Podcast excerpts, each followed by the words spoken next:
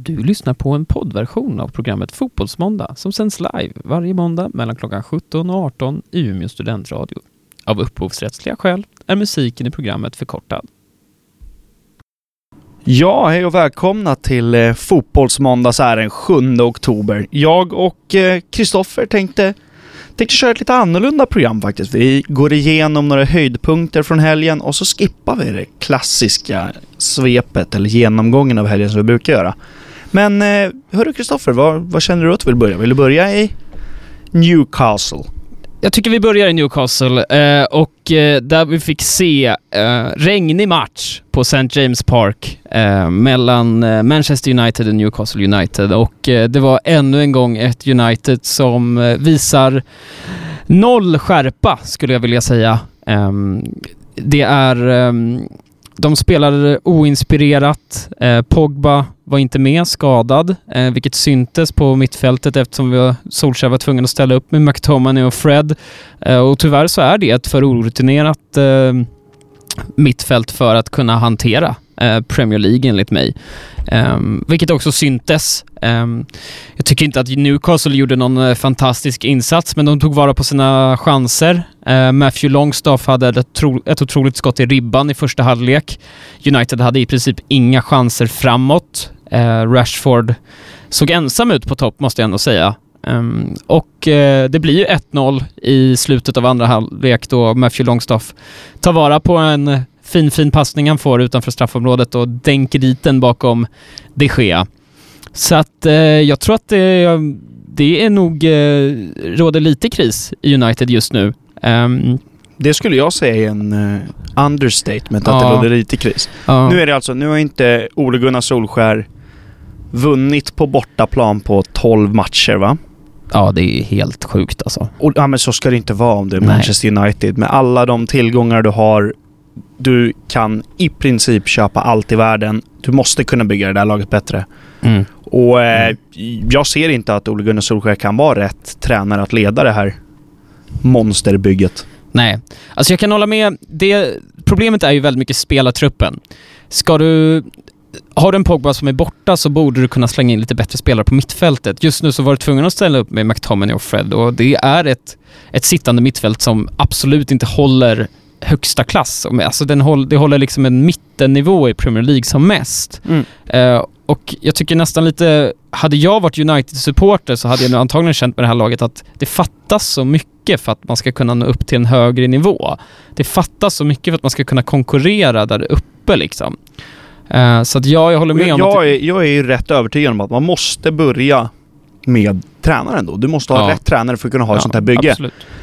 Uh, nu, de har nio poäng på de mm. eh, åtta första matcherna. Eller de åtta matcherna nu. Eh, och eh, två poäng över eh, alltså nedflyttningsstrecket. Mm. Det, är, det är ju sjukt att man pratar om det så. Och, eh, ja, nej. Det är en verklighet för United som jag inte kan tänka mig är speciellt länge för att de måste göra något åt det här. Och jag ser inget annat än att eh, Solskär ryker innan jul. Nej, ja, alltså jag tror också att det händer ingenting drastiskt så kommer också han få sparken. Det kan jag, det kan jag hålla med om. Um, det kan jag. Ja. en uh, annan manager som sitter lite risigt, eller ja, ja. han kanske inte sitter så risigt egentligen, men det är ju eh, svåra tider i klubben i alla fall. Det är ju Mauricio Pochettino i eh, Tottenham. Tottenham åkte till Brighton och Graham Potter och fick 3-0 i rökan. Um, det var Ja, det var en match av Brighton som var väldigt, väldigt bra och framförallt han Connolly som jag inte hade koll på alls innan var otroligt bra och mm. gjorde ju egentligen vad han ville med, med eh, Tottenhams eh, försvar. Mm. Och då kan man tänka sig, ja det är ju försvaret som är problemet. Ja, men anfallet hände ju ingenting heller. När nu inte Christian Eriksen han ser inte ens ut att vilja vara där. När han inte spelar ordentligt, då kommer de ingenstans och det händer inget. Bollarna kommer inte fram till Harry Kane. Och då, då gör de inga mål Tottenham. Så att eh, det finns mycket att jobba på där också. Nu vet jag inte hur, eh, hur det snackas i, eh, i Tottenham-lägret och så. Det har jag inte läst så mycket men eh, jag kan inte tänka mig att det är jättemånga fans av Pochettino just nu. Nej, eh, det... Vi hoppar ju från ett krislag till ett annat krislag, eller i alla fall en analkande kris i Tottenham just nu. Ehm, det har ju pratats om att det varit bristningar mellan eh, just Pochettino och eh, Spurs-ledningen till exempel. Det har pratats om att Christian Eriksen ville ju lämna i sommar eh, men eh, fick kanske inte, men att det aldrig blev av. Eh, och han har ju spelat otroligt oinspirerat. Men vad var säsongen. det där med Christian Eriksen och hans fru? Det var ju något nå snack om att Jan Fertongen hade varit på Eriksens fru och så vidare. Jag vet inte om det har dementerats helt nu, men det var också så helt sjukt. Och sådana saker kommer ju bara fram när det är kris i ett lag. Ja. Nej, jag håller med absolut. Och nu dessutom, Joris skadade ju sig mot Brighton, mm. um, vilket också är... Han är en otroligt viktig del, har varit en otroligt viktig del av det här Pochettinos lagbygge. Lagkapten också. Uh, så att jag tror att det, det, krävs en hel del tankeställare och som du säger, försvaret fungerar inte riktigt i Tottenham. Det togs upp redan nu i veckan när de spelade Champions League mot eh, Bayern München och släppte sju förbi sig. Menar, på hemmaplan? På hemmaplan. Eh, och det säger kanske rätt mycket om vad, hur liksom läget ligger till i just Tottenhams försvar för tillfället. Att det är inte bra, utan de måste liksom ta en tankeställare här. Men det här är ju samma lag som för ett halvår sedan spelade Champions League-final. Ja. Eller inte ens ett halvår, ja, fyra eh, månader nej, sedan. Jag tror inte mina ögon faktiskt, jag ska vara helt ju, ärlig. Nu kanske det var en, ja, vi kan ju kanske säga att kanske, de kanske inte borde ha gått till den där Champions League-finalen, men en Champions League-final spelade de. Mm. Och jag kan mm. inte, är det är otroligt att de har sådana såna problem som de har och det, det, någonting kommer att göras, det är jag övertygad om och jag tror ändå att eh, Pochettino kommer sitta kvar. Men Eriksen, han är ju eh, snabbt ut ur dörren tror jag. Ja, jag tror att Eriksen eh, kommer göra rätt mycket för att få lämna nu eh, till i januari-fönstret. Jag tror och det att han... tror jag Tottenham gör också, för de tappar ja. väl gratis i sommar annars? Ja, jag tror det. Ja. Så att jag tror att den stora värvningen, alltså den stora övergången nu till januarifönstret, långt dit, jag vet, men det kommer, jag tror att det kommer involvera Christian Eriksen. Det tror jag också. Absolut. Mm. Det tror jag. Um, jag tycker vi, lämnar, vi kan lämna Tottenham där så länge. Uh, vi kan ju prata Liverpool, uh, som nu glider upp... Åtta poäng före. Ja, åtta poäng före. Men då måste vi ju kanske börja med matchen mellan Wolves och Manchester City. Ja, det kan vi göra. Där faktiskt Wolves vinner med 2-0 och gör så att Liverpool kan ligga de här åtta ja. poängen före. Ja. Wolves är ju kanske, var ju förra årets, eh, förra årets överraskning i Premier League faktiskt. Mm. Eh, slog många av topp Klubbarna visade att de hade en otroligt bra trupp. Har börjat lite segt denna säsongen.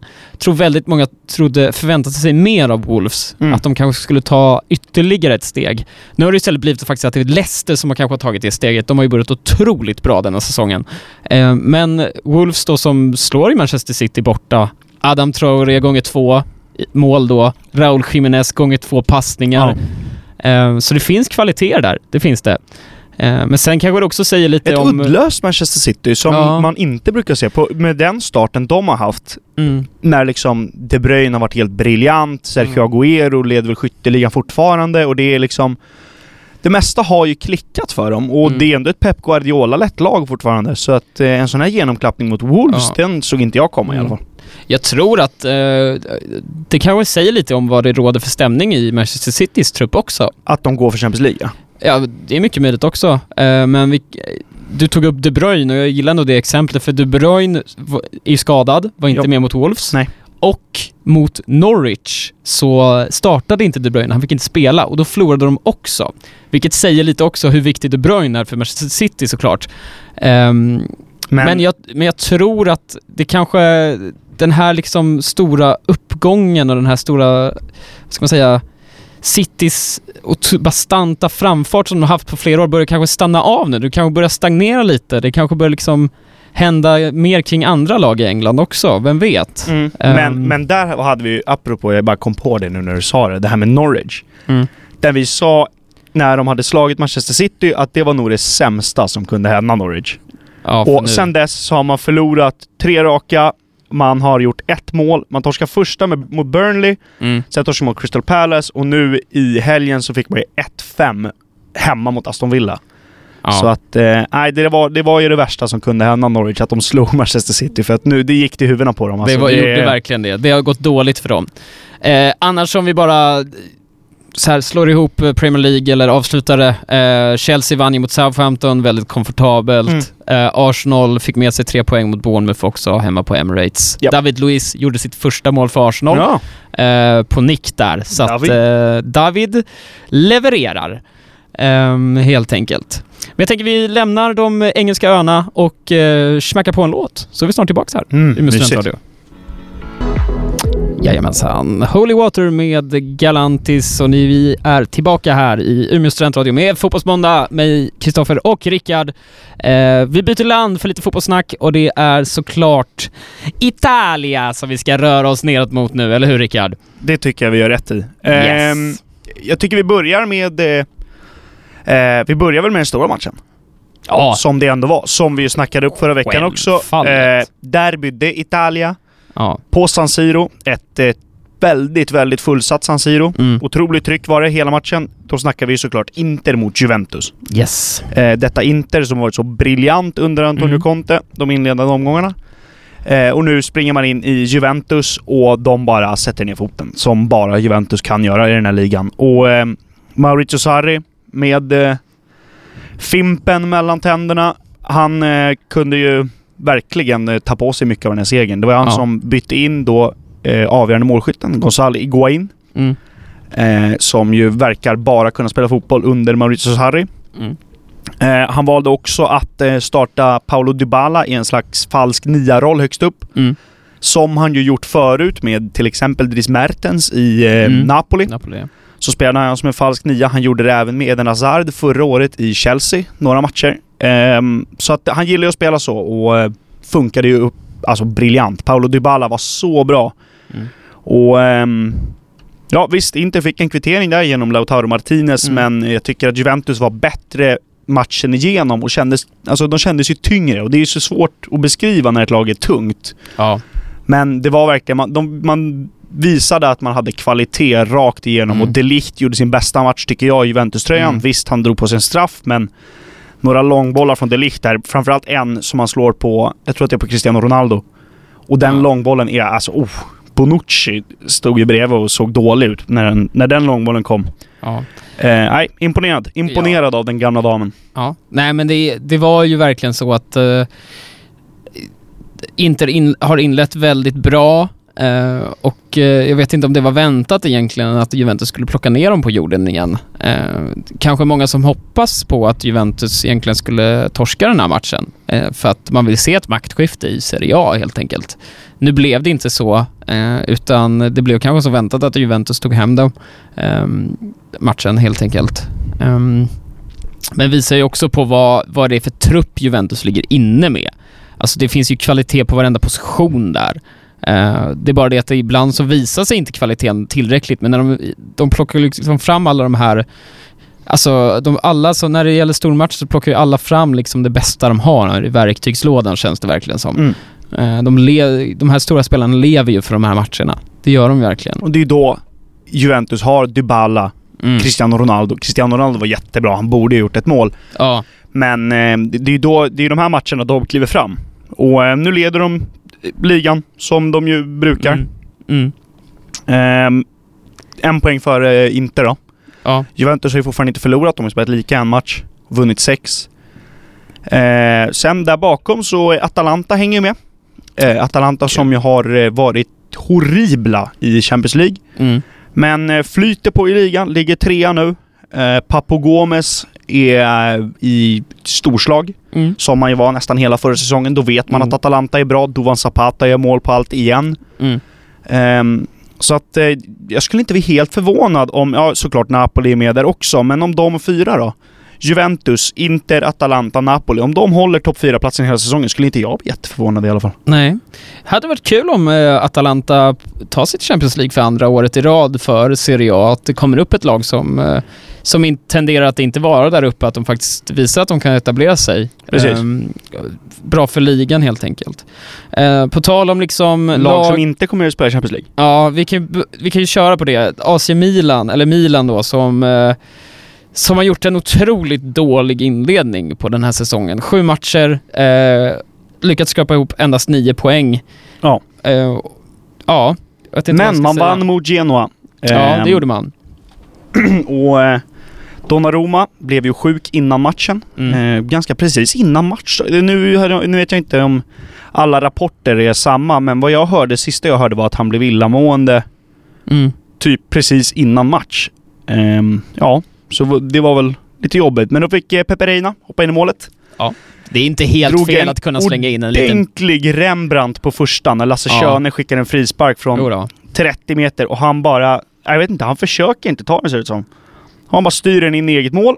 Och då kände det så här, nej, vad i hela friden ska hända i den här matchen? Ja.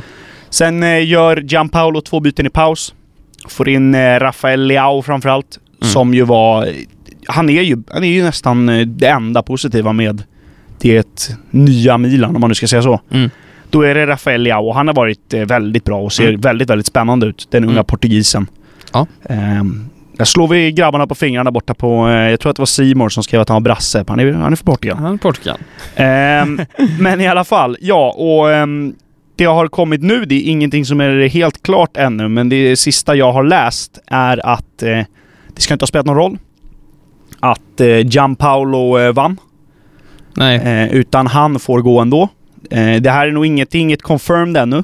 Nej. Det här är bara rykten, men jag tror på de här ryktena rätt mycket. Och då ska det vara Luciano Spalletti som är redo att bara ta över. Mm.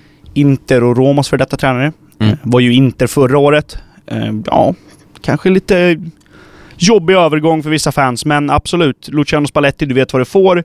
Mm. Han kommer att spela sitt... Eh, han spelar ju ibland eh, eh, ett system utan anfallare. Får man väl se lite hur det Ja. går i det här Milan med Ja. Piontek och Leao. Du har Rebic där, du har många spelare som vill spela där uppe. Så att, eh, nej, det blir eh, kul att se, men jag är ändå lite nej, orolig för eh, Milan.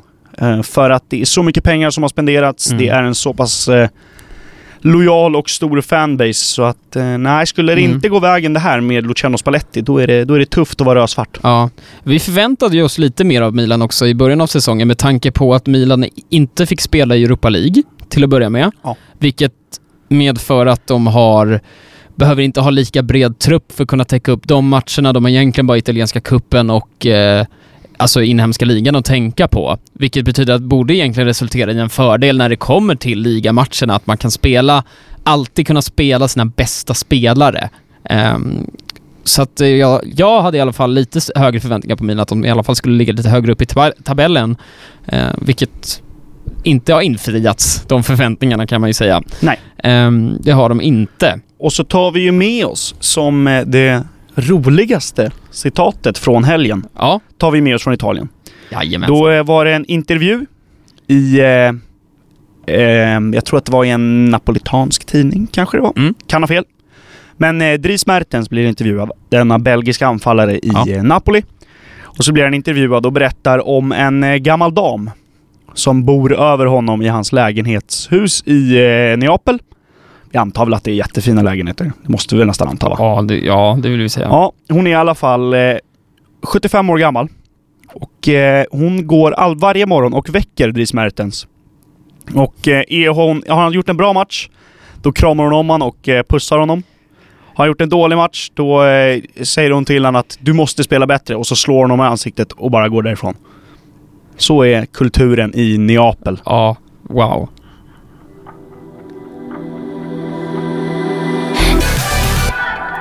Jajamensan. The Chainsmokers med Call You Mine. Vi är tillbaka här, Umeå studentradio, med Fotbollsmåndag. Eh, vi rullar vidare tåget genom Europa eh, och eh, går på Spanien. En liten snabb visit där kan vi säga. Ja, Eh, vi vill egentligen bara prata om eh, två storlag, eller? Vi Ja. är lite tråkiga så. Ja, vi är lite tråkiga, men är, vi väljer ju ut det som vi vill att ni lyssnare eh, ska tycka är viktigast i alla fall. Precis. Eh, och då är det till att börja med Barcelona, som Mm. möter Sevilla hemma på Camp Nou. Stor match.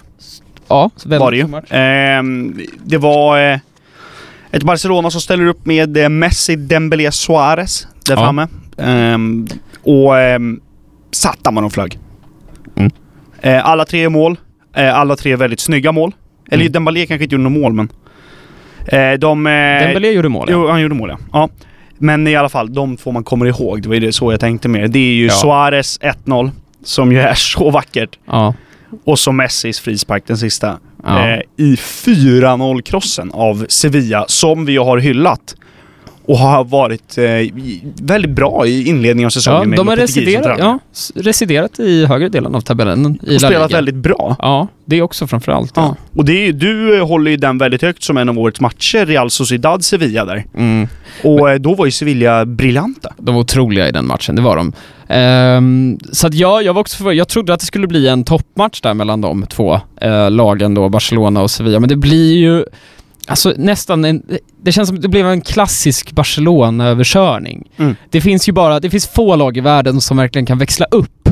Eh, och Barcelona är ett sånt lag som verkligen kan växla upp Uh, och när de möter de här lite bättre lagen, för bara få visa liksom vem som är bäst. Mm. Det, det, är en otrolig egenskap som det laget har som imponerar mig alltid, varje gång. Man snackar alltid upp en match och tror att det kommer bli en bra, jämn kamp liksom och så bara blir det att Barcelona vinner med 5-0 eller 6-0 eller 4-0 eller 3-0 eller vad som helst liksom. Men de bara kör över dem liksom, helt enkelt. Och de eh, största rivalerna mm. eh, nere i Madrid, Real Madrid då? då? Eh, gjorde ju en, också en väldigt, väldigt bra match måste man ju säga. Eden Hazard fick göra första målet i, eh, i den tröjan. Ja. Självklart fortsätter Karim Benzema göra mål också. Ja, helt otroligt. Mot Granada ska vi säga. Granada som har varit väldigt bra i, i början. Ja, de har varit trea inför, eh, inför matchen oh, med Real. Gud ja, gud ja. De slog ju Barcelona också. Eh, 4-2 vann Real med. Ja. Eh, James. Rodriguez gjorde mål igen. Just det, Chamez gjorde mål. Kul för han. Ja, gamle Chamez. Ja, ja, ja, bra, ja, bra, bra, bra, Men framförallt då, får igång Eden Hazard. Eh, får väl hoppas att det här fungerar lite som en trampolin för honom och att han kommer igång nu för även om man inte håller på Real Madrid, eh, även om man inte gillar det laget så är det ju svårt att inte gilla att se Eden Hazard spela fotboll när han Nej. är i toppform. Då är det en magiker med den där bollen. Det är nästan så att, eh, det var ju snack på förhand om säsongen, han hade gått upp lite mycket. Det är nästan så att han kanske har kommit i form nu. Han har kanske tappat de där åtta semesterkilorna och egentligen nu börjar få upp farten. Tapaskilorna. Ja, tapaskilorna. ja, men precis. De farliga tapaskilorna. ja. Eh, jag tycker vi rör oss lite norrut nu. Um, du har ju kollat lite fransk fotboll. Ja, vi stannar i Frankrike. Stannar. En liten ja, ja. snabbis bara. Eh, det var ju det som kallas derbyt med stort D i Frankrike -hmm. brukar ju vara derbyt mellan Lyon och Saint-Étienne. Dessa två städer som ligger väldigt nära varandra. Eh, där eh, Lyons president Jean-Michel Aulas gick ut innan matchen i en TV-intervju eh, och var väldigt kaxig på förhand. Var säker på att eh, Lyon skulle vinna det här såklart. Eh, vilket man också måste ju vara när man är Lyon-president för att Lyon i det derbyt i alla fall är storebror om man säger så. Eh, men Chi fick han. 91 minuten så gör Saint-Étienne 1-0 och vinner faktiskt också matchen med 1-0. Mm. Eh, och där har vi också ett av de stora lagen i Europa som faktiskt inte går så bra just nu och det är ju Lyon som residerar på, vad är den, 12 eller 13 plats i ligan? 14. 14 plats till och med. Och det ska de inte göra såklart. Nej, det ska de verkligen inte. Tyvärr så kollar vi ju fyra platser ner från 14 nu och hittar AS Monaco. Ja. Som ju åkte på pumpen med 3-1 borta mot Montpellier och... Um, nej. Nej, Monaco. 16 plats ligger de på. Bra matta med där. Men eh, två platser ner från Lyon. Ja. Och eh, nej, det är fullständig kaos i det där laget. Nej. Men eh, vi får hoppas. Vi hoppas fortfarande på Monaco. Vi kommer inte släppa... Vi, vi kommer, inte, inte hoppa ur den här båten. Nej, det gör vi verkligen inte. Eh, övrigt så vann ju PSG ännu en gång. Eh, Neymar hade lite show i den matchen. Mm. Och utropstecknet i årets säsong av ligan är ju faktiskt Nantes som ligger på en andra plats nu. Mm. Eh, otrolig start där, så de ska vi nog hålla koll på. Eh, vi rör oss lite Tyskland bara, en snabbis. Eh, det enda, de två saker vi vill ta upp med Tyskland. Ja. Då är att Hoffenheim eh, slog Bayern München. Mm. Eh, Bayern München som jag hade... Eh, aldrig att jag hade tippat emot Bayern München efter att ha sett deras överkörning mot eh, Tottenham eh, i förra veckan. Nej. Och så åker man och får pumpen mot eh, Hoffenheim hemma. Mm. Eh, det var någon, en kille i Hoffenheim som gjorde båda målen. Kan inte hans namn. Men jag tror att han är typ från Rumänien. Eh, och eh, ja, väldigt, väldigt oväntat efter matchen man gjorde i veckan. Mm. där de var sanslösa och ja. vann med 7-2 som vi ju gick igenom. Mm. Ja men verkligen. Okej, ska jag försöka mig på hans namn nu? Ja. Åk. Sargis Adamian. Var det bra uttal tror du? Eller hur är din ja. armenska? Armensk, armenska är inte bra nej. Nej, det är, det är inte bra. Ja, dålig, dålig. Ja, då åker vi hem till Sverige då. Ja, Sverige... Eh, Där visste vi vad som ska hända. Det har vi, sa vi ju. För en månad sedan sa vi det här. Djurgården torskar derbyt mot Jajamän. Hammarby. Och nu Ja. tar Malmö guld. Vi sa Mm. vi det? Ja, vi sa nog det. Ja, det sa vi för jättelänge sedan. Nej, men så var det ju såklart. Det var Ja. eh, Stockholmsderby på Tele2 Arena. Mm. Eh, mäktig inramning som det alltid är. Brändes friskt på läktarna i vanlig Det gjorde det. Ehm, och en väldigt bra fotbollsmatch igen. Ja, Jag Ett inte, jag- Hammarby jag som inte hade jag lärt håller- sig jag läxan på något sätt och Ja. inte bara...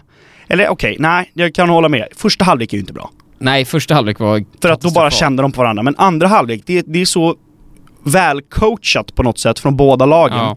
Hammarby hade ju lärt sig sin läxa verkligen, att inte att inte gå så mycket framåt. För då Nej. kommer Djurgården straffa med sina snabba kontringsspelare. Mm. Och Ajdarevic som kan slå de långbollarna på en Buya Turay, på ja. en Jonathan Ring. Mm. Och då går det fort. Eh, Bayern hade ju lärt sig den läxan.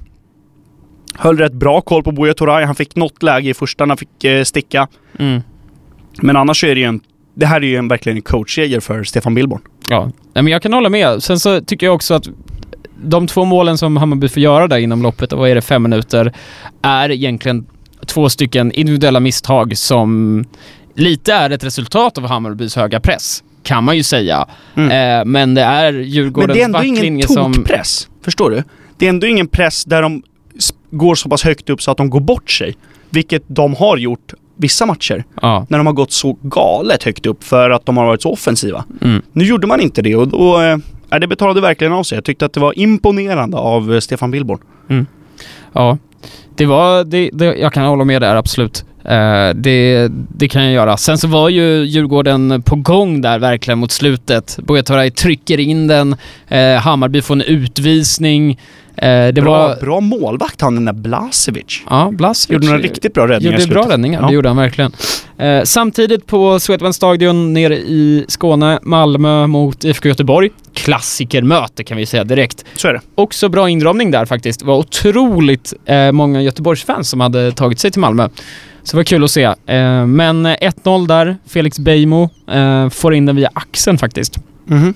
Ehm, och eh, ja, jag vet inte vad jag ska säga där egentligen. Eh, vi visste ju att de skulle vinna Malmö tänkte jag säga, Ja. men eh, det var det var ett styrkebesked ännu en gång att de lyckas eh, hålla emot lite för de kommer mot slutet i IFK Göteborg faktiskt eh, med eh, lite offensiv. De hade problem. Ehm, men annars rakt igenom en rätt så kontrollerad match skulle jag vilja säga. De hjä- hjälps ju också av att eh, Göteborg får en eh, spelare utvisad eh, i andra halvlek och då blir det svårt.